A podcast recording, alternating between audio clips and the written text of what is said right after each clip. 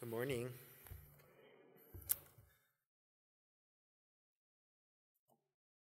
I have my intro, but I'll just I'll just do it. Yeah. In the 1997 science fiction film Gattaca, anybody a fan? Yes. Finally. Society has advanced to a point where potential children are conceived through genetic selection to ensure that the child possesses the best traits of both parents. But the main character, Vincent, he's conceived naturally, so his genetic profile is considered inferior. And so you the scene is, you know, the nurse, you know, gets the baby and she is reading his genetic profile, Vincent's genetic profile, and she reads he's going to be susceptible to genetic disorder, he's going to have a heart condition, and his lifespan is an estimated 30 years. And you can see the regret paint over his parents' faces.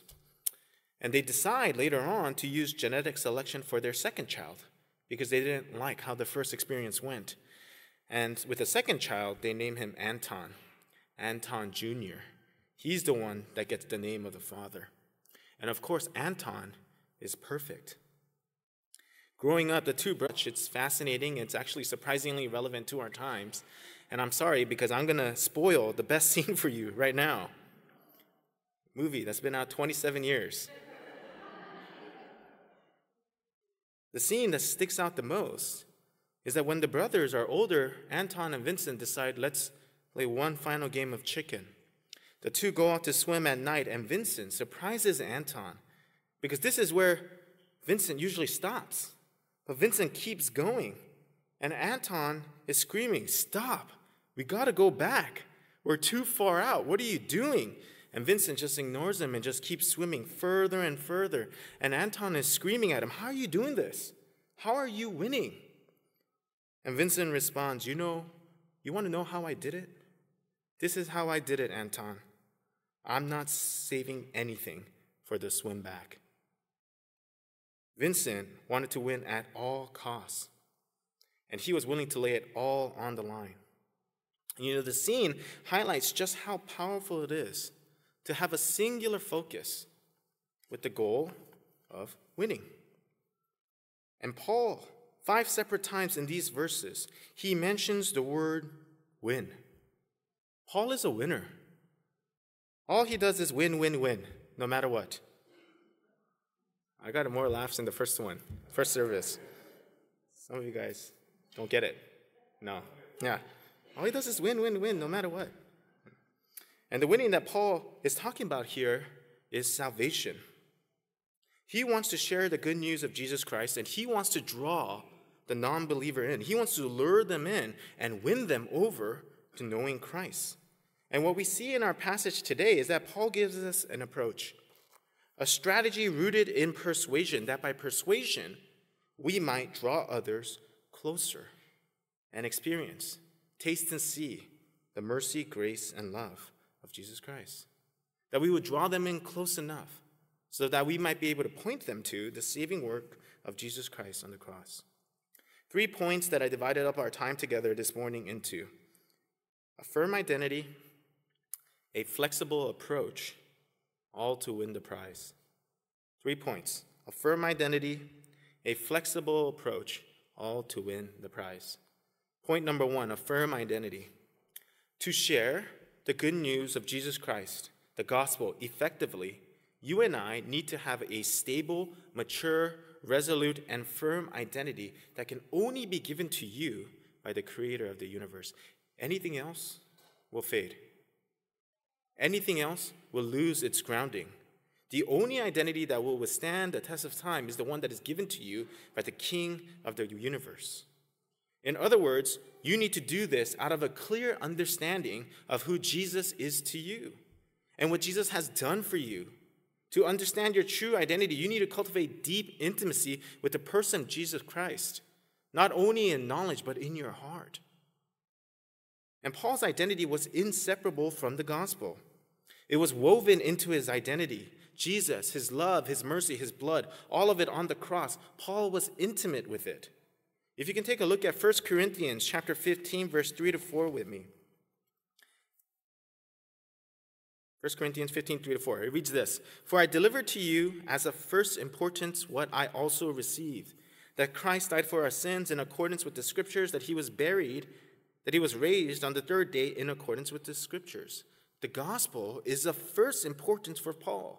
Christ died for our sins, buried, raised on the third day. Why? For the forgiveness of sins. His heart and his soul rested in that truth.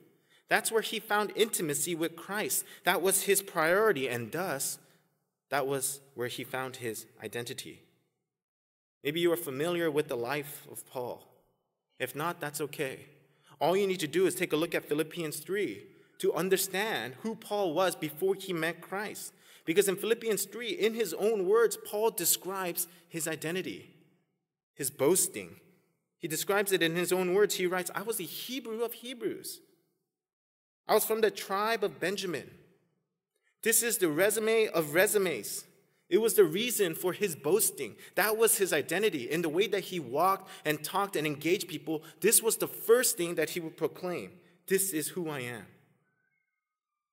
And we know that in Acts chapter 9, Paul has a visible encounter with the glory of Jesus in his resurrected form on the road to Damascus, and instantaneously, Paul is converted from his identity as a Jew who keeps the Old Testament law to that of Son of Christ, rooted in the saving work of the King.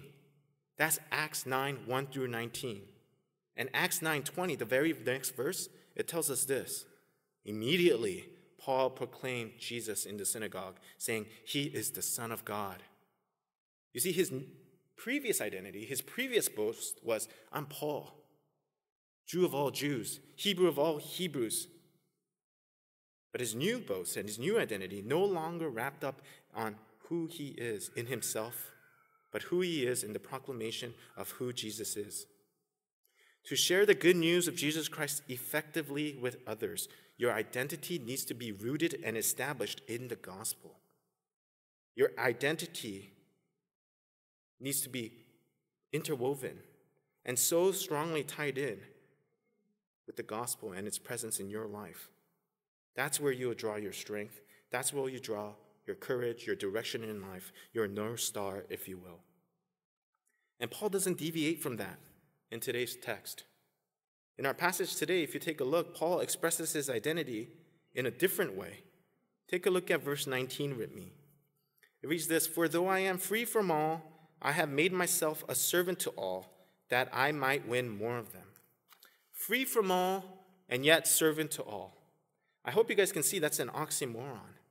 But that's what Paul sees himself as. And I want to flush that out for us a little bit because in Jesus, you and I both, all of us in this room, if you have proclaimed Jesus as your Savior, you and I are also free slaves. You see, the category of slave in the context of the Corinthian church was very well known. It was basic, it was commonplace. In the ancient Roman context, everyone understood what Paul was talking about because free and slave were common distinctions that were made all the time, almost like young and old, or man and woman. And so the readers understood what Paul was trying to say, but they were probably confused because the terms together, how could that be? They contradict each other. How can Paul say that he is free from all and yet a servant to all? That makes no sense. But you see, that's the argument that Paul has been trying to build all the way from last week in chapter 8 to the first half of chapter 9. He says, Look, I am not culturally or financially obligated to any person or group. I am free from any and all restriction, but in my freedom, I am free to do anything. And here's what I am choosing to do I'm going to choose to be a slave. I'm going to choose to be a servant, to serve you. Why? So that I might win some to Christ. I can be anything I want, do whatever I want, but I'm going to choose to serve you so that I can draw you closer to the Father. You might have heard this phrase before, especially if you have grown up in the church. I have the freedom in Christ to do what I want to do. I can do whatever I want because in Christ I am free, and it's true. I do the same thing. But oftentimes we think about our freedom um, in Jesus in this light. I'm free in Christ, so I can indulge in certain pleasures of this world, and I'm free to do it. Yes, you are. I'm free in Christ, and I'm going to exercise my freedom to satisfy my preferences, to be comfortable, and that's okay. I do that too. But here is Paul's perspective I'm free in Christ, and I'm going to use my freedom not to satisfy my own pleasures, not to be comfortable, but I'm going to use my freedom to serve other people. I'm going to choose to love them. I'm going to choose to be a slave to them, to draw others to Christ, to win them.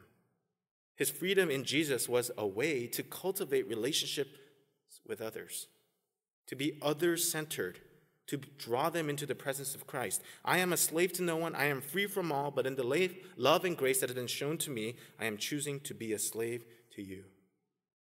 His identity in Christ, the freedom he found in it, the pressures of people pleasing, all gone. And now, I will use my freedom to serve others, to win others to Christ through word and action. Point number two a flexible approach. You have a firm identity in the saving work of Jesus Christ on the cross. And that gives you a flexible approach. Once your identity is robustly and firmly established in thought and in heart, you have cultivated to find your strength and perspective in the good news of Jesus Christ. The gospel allows you to be flexible. It allows you to be nimble and agile in how you can relate to people, how you can talk to people, how you can approach people, how you can identify with them. Take a look at verses 20 through 22 with me. To the Jew, I became as Jew in order to win Jews. To those under the law, I became as one under the law, though not myself being under the law, that I might win those under the law. To those outside the law, I became as one outside the law, not being outside the law of God, but under the law of Christ, that I might win those outside the law. To the weak, I became weak, that I might win the weak. I become all things to all people, that by all means I might save some. You see, Paul here in these verses sees himself as, to, as what many scholars and theologians call the tertium quid. It's fancy, it's Latin for the third position. And it's perfect for what he wants to do. Because it is from this third position that Paul flexes and Paul pivots to serve others. You see, he's in the third position. He is not a Jew, but from this position, he will flex and pivot to be a Jew. Why? To win the Jew. From this position, he'll flex and he'll pivot to be a Gentile. He is not a Gentile, but he'll flex and pivot to act like one. Why? To act, to win the Gentiles, sorry. He's a Christian.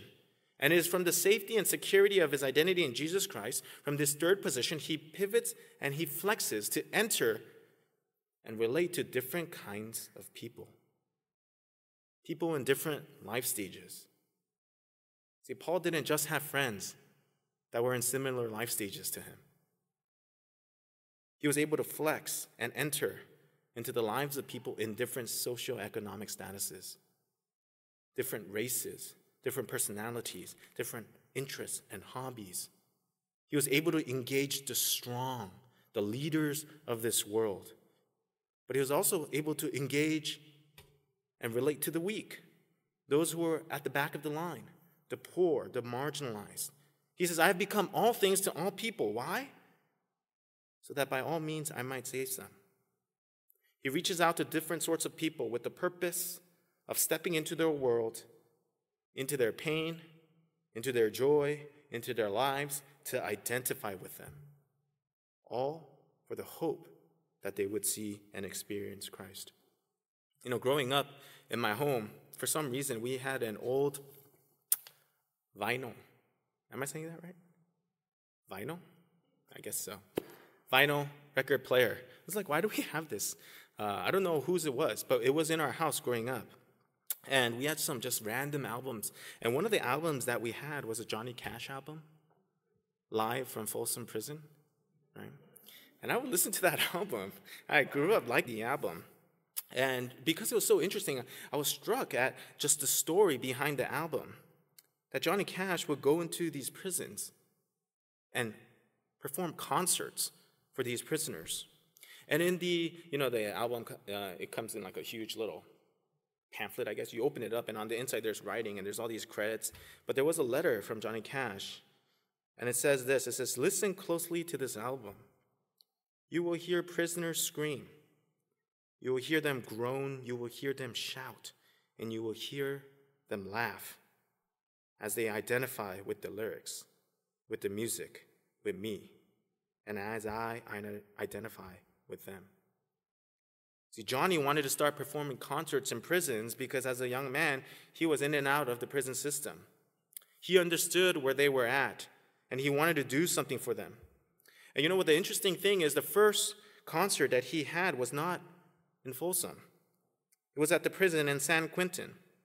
And in the audience of that first concert was a young man, and his name was Merle Haggard. And if you're familiar, Merle Haggard is a country music legend, a country music icon. And there he was in the prison, listening to Johnny Cash. See, Merle Haggard had no direction in life, and at 18, he found himself for the fourth time in prison. But one night, he found himself in a concert performed by Johnny Cash. And Merle Haggard recalls the concert, and he writes this. This is in his own words. Johnny came in, and he wasn't singing great at all. His voice was shot from partying all night in San Francisco the night before, and no one was really getting it. But eventually, the crowd was run, won over because he did everything the prisoners did. He had their attitude, he sang their songs. He was a mean mother from the South, and he was there because he loved us. You see, that concert changed Haggard's life. He got out of prison and decided to pursue a dream in music. And what we see Cash doing here is what we hear from Paul and what he is saying that we ought to do. I love the words that Haggard wrote. He came singing their songs. He came feeling their brokenness. Was he a prisoner? No. But he came in like one. See, Paul says, I will become all things to all people. All of this Paul will do. And verse 23 elaborates I do it all for the sake of the gospel, that I might share with them in its blessings. I love this clarification by Paul because Paul is very clear about his intention here of what it means to win. The goal is not just to identify with them, the goal is not just to step into their lives and just to hang out. And to be honest, for some of us, that's where we are. We go and we hang out with them. We enter into their lives, their homes, their joys, their struggles, and we do life with them. We hang out with them, and yet when we leave, they have not seen Christ any clearer. And Paul is clear that's not the goal. In fact, what Paul is saying is that our ultimate goal necessarily shouldn't even be conversions. That's important, but that's not ultimate. That's not the finish line for Paul. We're not in it, you see, just to check mark a box. Okay, I shared with him the good news. Check. Okay, I won him over. Check. Okay, he got baptized, became a member. Check. Those are all wonderful things, but that's not the finish line for Paul. Those are all just wonderful markers along the race. But the finish line and the ultimate goal for Paul is not conversion, it's sharing. He says that I may share with them in its blessings. What is Paul saying here? Not that he will do these things to earn God's blessing, but that already, actually, I have the blessings and I want to share it. I want to draw them close for that. I want them to draw close so that they can feel what I have felt, so they can see what I have seen, so they can have the joy, the security, the contentment, and blessing that I have, the taste of the heavenly life that I have now. I want them to share in it. We want to share with people. We want to share with our neighbors, our friends, our families. We, want to, we face the same suffering as you do. We suffer under the same stress. We carry similar difficulties. We are broken in the same way. We have the same hardships. But you know what? I can do it with endurance. and I can count it as joy. And they asked, You can count suffering as joy? How? I said, Let me share with you. Let me show you how. We can show the world, whether we are rich or poor, that we are completely content in the riches that we have in Christ. Like, what? What does that mean? Well, can I share with you? Can I show you? We can share with the world, I want to be successful too. I want to be good stewards of the resources I have too. But I'm not suffocated by those things. I'm not bound by those things. Those things don't dictate my identity. What? How? What could I share with you? You see, this is the natural and logical progression of the Christian life. You have few have tasted and seen the goodness of Christ. Paul says it will flow into sharing. Know, Cicero states if a man should ascend, ascend alone and behold clearly the structure of the universe and the beauty of the stars, there would be no pleasure for him in the awe inspiring sight, which would have filled him with delight if he had someone to whom he could describe what he has seen. You know what Cicero is saying here? He's just stating what we all know to be true. That when you and I experience something beautiful, that when you and I see something that we truly treasure and delight in, our natural response will be to praise it and then to share it. If you have tasted the sweetness of Jesus, it will overflow out into praise and into sharing of the blessings that we have because you want people to experience what you have seen or have experienced. We do this all the time. I know you do because I follow you on social media. It is no different with the gospel. In order to effectively share the good news of Christ, it starts with you and I diving deeper into who Christ is and what he has done for you and who you are in his presence. And it is from that security and comfort and that strength that you and I are able to enter into the lives of our family members, our friends, our neighbors, our coworkers, and point them to the work of Christ on the cross and say, You see that there? That's where I find my joy. That's where I find my hope. That's where I've seen the love that I could not find anywhere else. Could I share with you there? The question for us naturally becomes man, that sounds hard, like such hard work. How will I be able to sustain this over the long haul, over my entire life?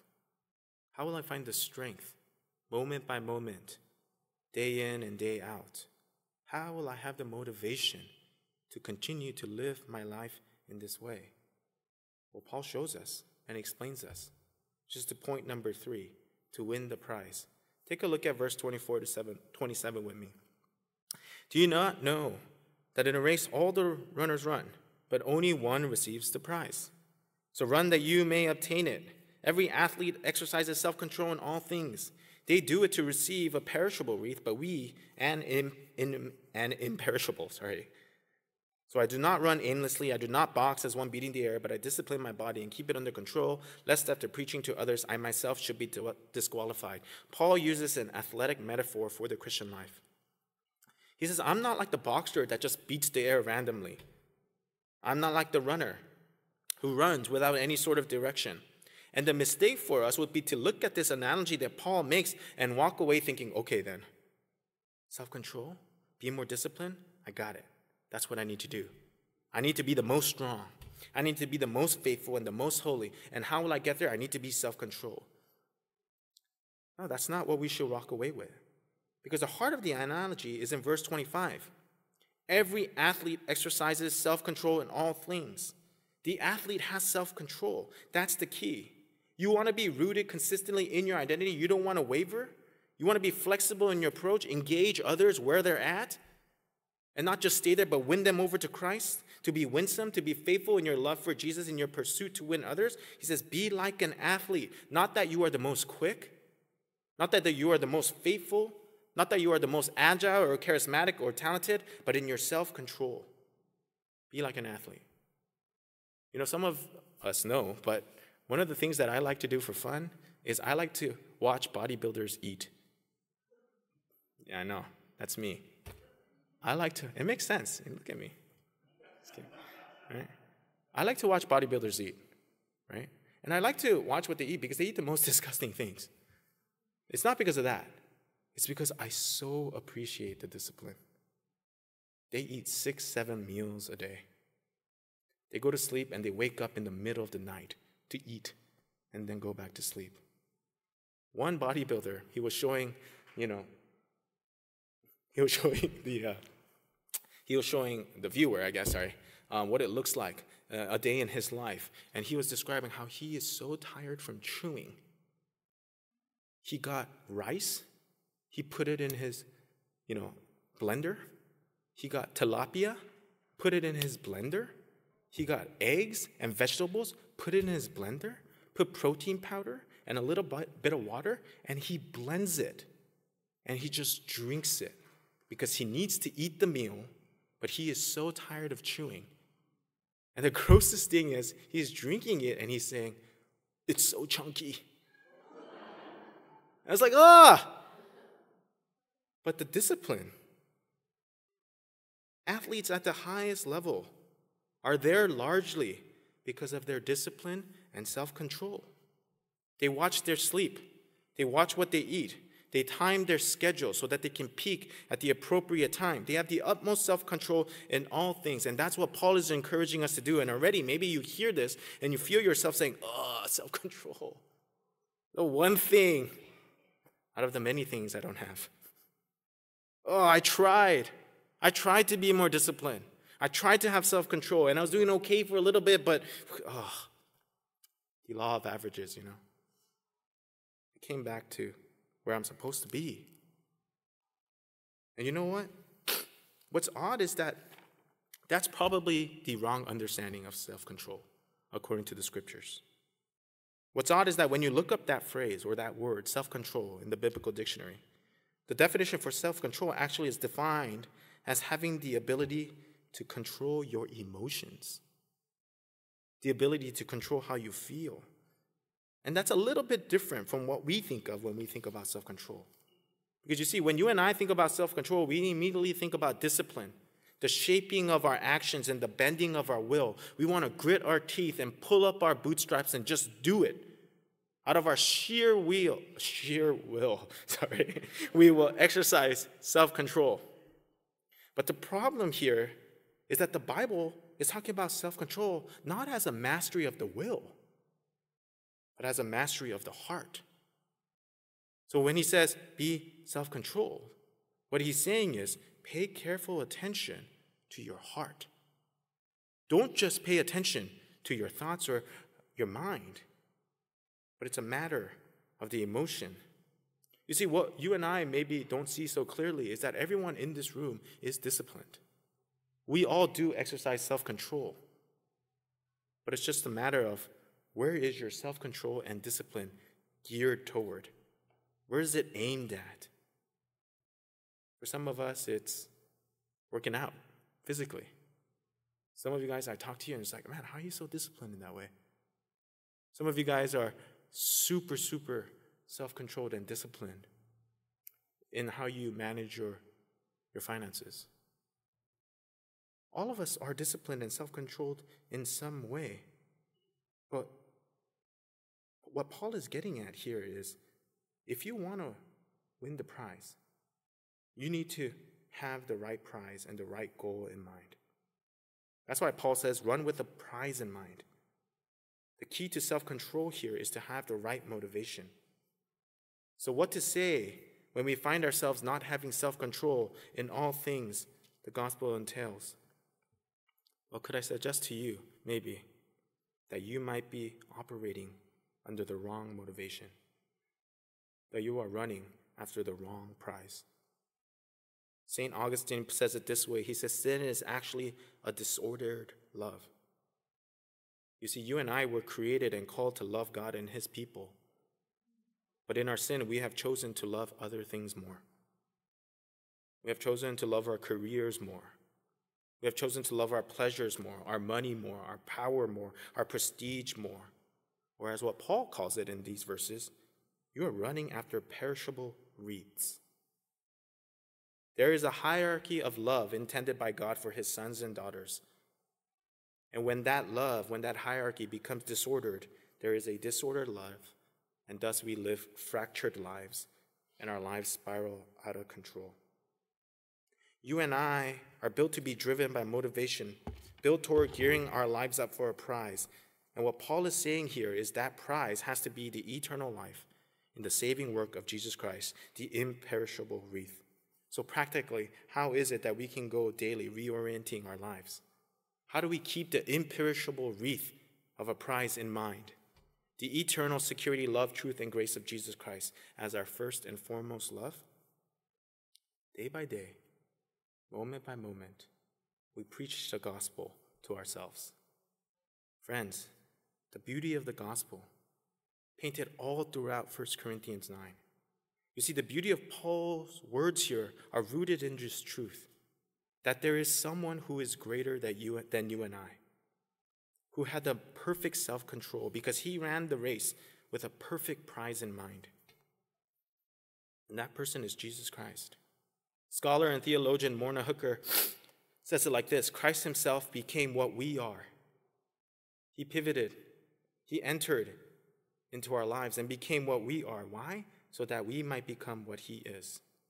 Philippians 2 tells us Jesus did not consider it beneath him. In his freedom, he chose, he did not consider it robbery. He was equal with God and chose to come down to die a criminal's death, Jesus showed us not just by example, but by empowerment, what it looks like to relinquish our rights and our privileges. He showed us what it looks like to come into our lives singing our songs. And He did all of this because He had a singular goal in mind. Came in the likeness of a servant in human flesh to draw you and I closer to Him, to bring redemption and to die for our sins. Hebrews 12:2 says it best, looking to Jesus, the founder and perfecter of our faith, who for the joy that was set before him endured the cross, despising the shame, and is seated at the right hand of the throne of God. For the joy set before him, the author writes. He looked at the cross, Jesus did, and he chose to die for us, to suffer hell for you and I, ripped apart in his flesh, died a criminal's death, to pay a sinner's wages. Why? Because he had the appropriate joy set before him.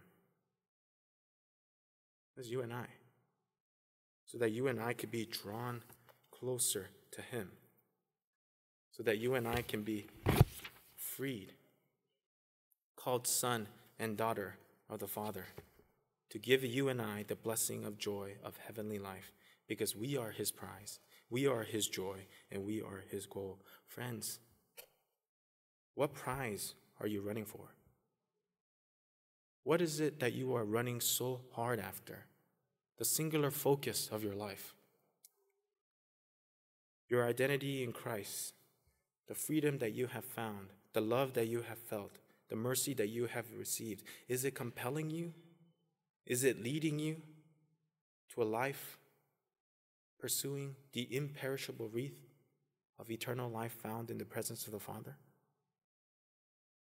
Or are you like a boxer just running or sorry, punching aimlessly at the air, running without any sort of direction.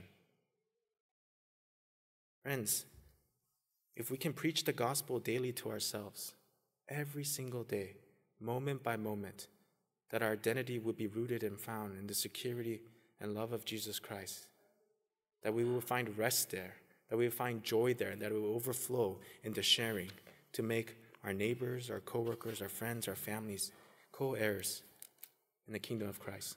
Let me pray and close for us today. Lord, we thank you for this time. We thank you for your word. And we thank you for